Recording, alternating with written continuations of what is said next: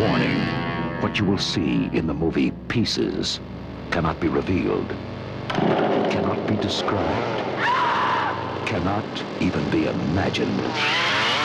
And you don't have to go to Texas for a chainsaw massacre. Pieces, it's exactly what you think it is. Pieces. Absolutely no one under 17 will be admitted. Dan's Driving Double Feature presents Pieces and Pieces 21, a minute-by-minute-ish podcast covering J.P. Simon's slasher film, early 80s slasher film, Pieces, in chunks and bits and bobs. This is the penultimate episode. If you don't know what's going on with this podcast, have a look around. You'll find me explain it in great detail elsewhere. But the movie is, what, like 85 and a half minutes long, and this episode will cover minutes 71, 72, 70, 81, 82, 83, and 84. I wonder why I said that. But this will cover 81 through 84. But this one, it basically begins with the dean is hiding somewhere in his quarters, possibly behind some curtains. Mary is drugged. Kendall is trying to sort of bring her around, holding her hand. The sergeant is looking about the place, and the lieutenant is going to get an ambulance and some more cops. And that's how this begins. And this ends... well, I won't tell you the zing. We'll talk about the first of the big zings that happen, and this ends about 5-10 seconds after the zing, when the sergeant kind of says to Kendall, "Are you doing okay? Oh, my heart started beating again, or I can start breathing again." And the sergeant says something like, I think in the Spanish, "Let's go get coffee." I forget what he says in the English, but that's what this one covers. Listen to this, and we'll be right back to talk about it.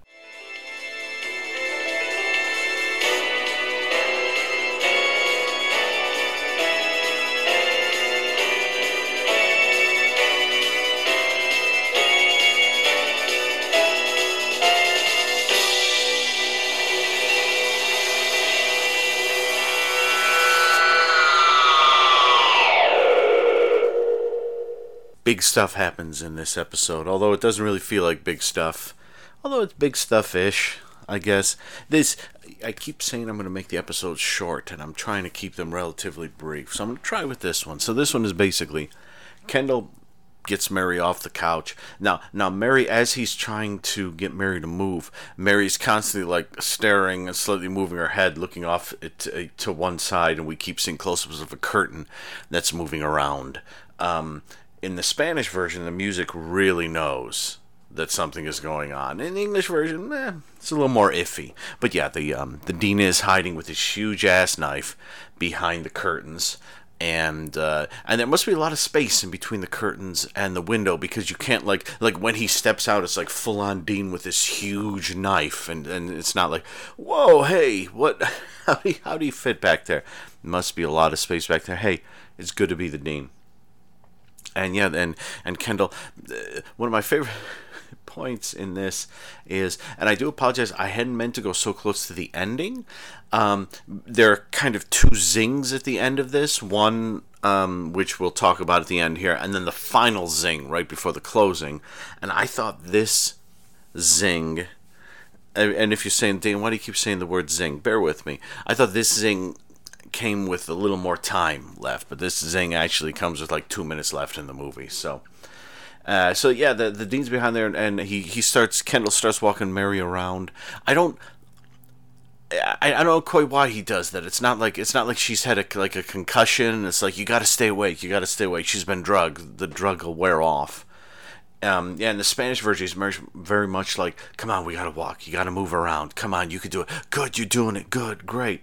In the English version, he sounds like an idiot. Oh, come on, you can walk. Come on. You know, I forget exactly what he says, but, you know, come on, you can walk. You can do it. You can walk. Come on. You know, oh, gosh, soon you could be running a marathon. He sounds like an idiot. And then the dean attacks, and there's about a minute-long sort of struggle on the ground with Kendall on top of the dean holding the knife back, and the dean on top of Kendall holding the knife back, which is terribly interesting. Yeah, unfortunately, the kind of struggle is a bit of a lost cause, because you don't sort of really feel that Kendall will get stabbed. Now, Mary does hit the ground with a good thud and kind of very inelegantly stares at them. But Linda Day is acting her butt off. She's got tears in her eyes. She's watching it. And she knows she can't help, and she knows Kendall isn't a cop, and she should be the one doing this. She does a really swell job, I think, for being sort of half comatose on the floor. Her eye acting throughout the scene is very good. She's constantly looking towards the curtain, and Kendall is. He's an idiot. He just isn't paying attention. And, I mean, obviously, I guess he paid attention enough to get the clue that got them there. But he doesn't actually pay attention to her. So, yeah, there's some struggle, and it's kind of the lieutenant storms in. Christopher George gets off a shot, shoots. It's funny for a film that kind of wallows beautifully in the gore. The shooting of the dean is like an afterthought. It's basically someone just shot a little paintball at his head and he fell over. And in fact, the way he's kind of angled, I would have thought the lieutenant would have shot him in the back of the head, but he shoots him in the forehead. And you see a dining room set, and you see it's the whole layout that we saw earlier on when the killer was creeping around in this place. So yeah, and the dean is shot in the head, and the dean is dead, and Kendall saves the day, and Mary is put onto a couch, and the sergeant says she's okay. I don't know how the sergeant... Well, it's the sergeant says she's all right in the English. She's been drugged. In the Spanish, she just says, "Yeah, I think she'll be all right. She's been drugged." So this is less of a... the sergeant is suddenly the doctor who knows what's going on. And Mary is there, and how's it going, muchacho? That's the Spanish one, more or less. But yeah, and Kendall is like, "Yay, Kendall saved the day." Not really. I mean, the tricky thing again with Kendall is that previously when Mary was like, "Thank you so much, you saved my life from Bruce Lee lie," she didn't do anything of the sort. She'd already knocked him out. And in here, I guess she does. He does, in some respect, he does save Mary. But I guess if he wasn't there, there would have been a cop there with Mary who could have possibly pulled a gun and shot the dean. I'm not sure why they left an unarmed guy in the room where they were pretty certain that the killer was in. And the way, well done, Kendall. Kendall didn't really do anything but fight off a crazy guy for 40 seconds. I guess that's fine. Kendall's a hero. I don't know. They all seem convinced of it. And Mary smiles at him, and Kendall sits her upright, and the lieutenant and them, they go, "Let's tear this place apart." And they go off. I was hoping he said, "Let's tear this place apart. I'm going to start with a gigantic freezer right down the hall." The freezer is never mentioned. The sergeant finds the puzzle. And when he finds the puzzle, yeah, it's slightly different in the English version. Kendall's a little wittier. "Oh, for all ages, huh? She's a child." Yeah, I forget what he says, but you see the naked lady, and he doesn't say that. He's like, "Oh, this isn't bad. She's attractive," in the Spanish. And then in the Spanish, again, the Spanish and English, as we're getting near the end, I'm catching all these little wonderful differences. But in the Spanish, Kendall, I didn't think the dean would keep something like this. Well, who knows what the dean would keep? Like a naked lady jigsaw puzzle? You know what? I might have a naked... I do have a naked lady jigsaw puzzle. What am I talking about? It's in the Pieces Blu-ray. Thank you very much. Who would have thought Dan would have kept something like this? Well, I did, and I do. So watch it. So the dean, the puzzle, and in the sergeant in the Spanish says, "Oh yes, yeah, we find out secrets like this all the time." In the English, he says, "You should join the force, kid. We're finding out secrets like this all the time," which sounds as forced as Kendall's dumb dialogue when he's moving Mary around. And then we get the big zazing, and I guess this will be why this is a shorter episode, because we're already at the zazing.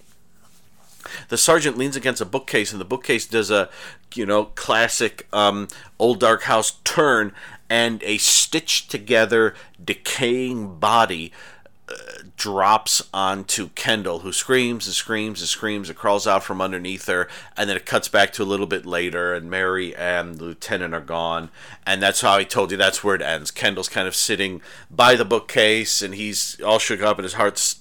So my heart started again, and the sergeant's like, "Come on, sweet pea," and the lieutenant's like, "Come on, sweet cheeks, let's get moving," and then it kind of ends. We end right there. Let's go get lunch, let's go get a coffee, whatever it is, however it ends.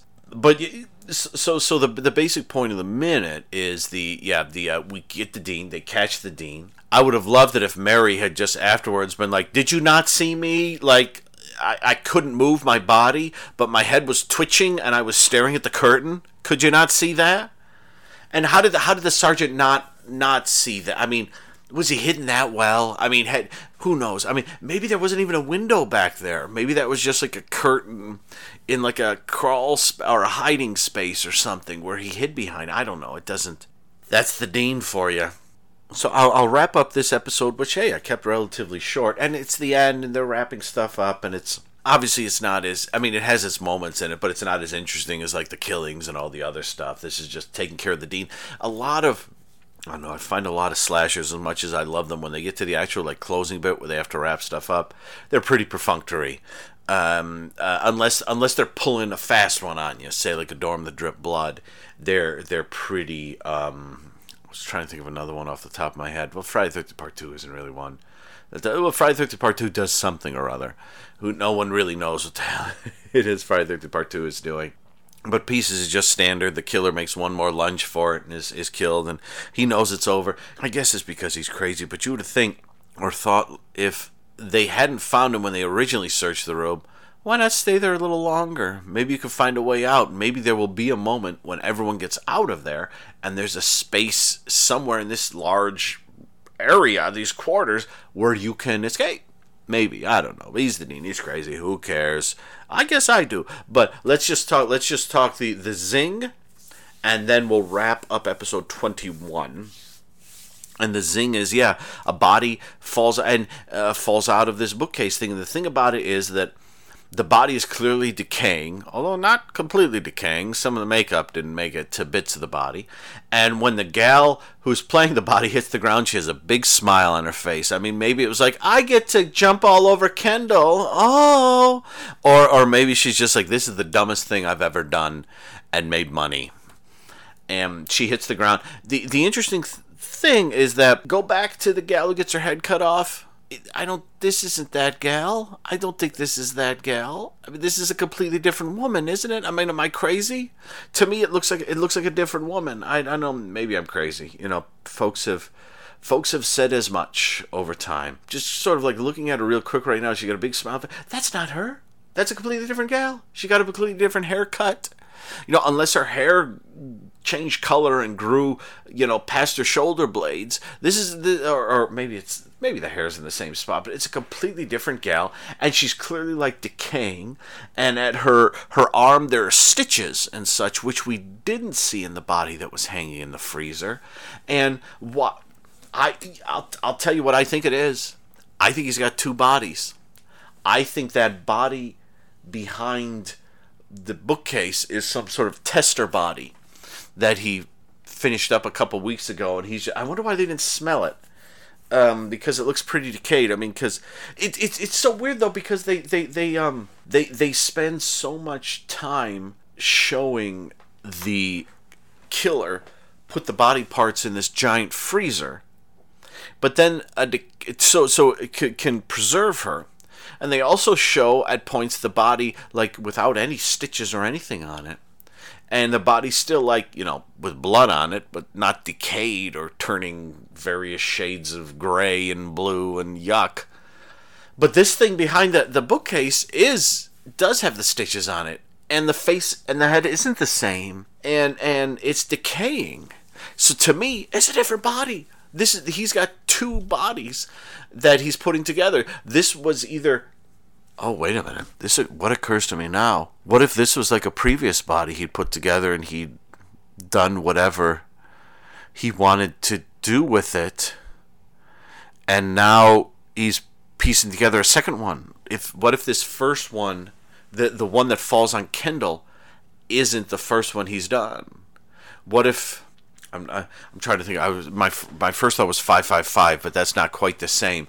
But what if the Dean had been at another place, put this body together, kept it in the freezer, and did whatever he needed to do with it, began constructing the second body, and now that the second body was just feet away, he put that body in the living room, in a space in the living room, sort of, because if it's meant to be some sort of replacement, some sort of something or other for his mom, maybe he's I don't know. Now that I'm saying it out loud, I honestly, I'm a little confused. But I think I am going to stick by that idea that this body that he's making in pieces is not his first one. He's done it somewhere in another place, maybe off campus, maybe you know, maybe that's it. Maybe he just did it off campus and he assembled it. Maybe he's from body parts from the anatomy. Maybe that's why he has trouble with Professor Brown, because Professor Brown found him stealing things and they had something to blackmail one another with. I don't know. But yeah, that body that falls is decaying and is in rough shape. I mean, that would make sense, too. Like, the first one he did would have the bad stitches and everything like that, and the second one would be much better put together, like he learned from what he did. I don't know. But that's what I'm sticking by right now, since I said it at this moment. That's he's done this before. The body he's constructing in this movie is the possibly not even the second. Maybe he has others. I don't know, but... Okay, I can pontificate like an idiot upon that, like Kendall talking. Now you're gonna run a marathon. Woohoo! I'm not gonna do that anymore. I am going to wrap up this. Thank you all so much for listening, because we only have one episode left. It's about a minute and a half. There's one more good zing. Trust me, if you don't know the movie, you'll love this zing. Thank you so much, everyone, for listening to Pieces and Pieces, episode 21. One episode left. Listen to this.